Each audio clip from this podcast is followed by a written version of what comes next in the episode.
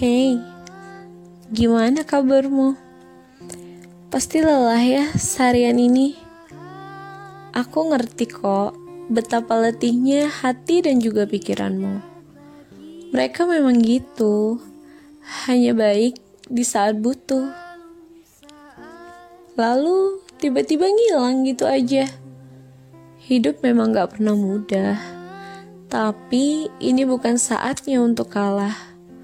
Kalau sekarang aja kamu udah nyerah, terus besok-besok kamu mau jadi apa? Kita udah sejauh ini, kurang sedikit lagi kok.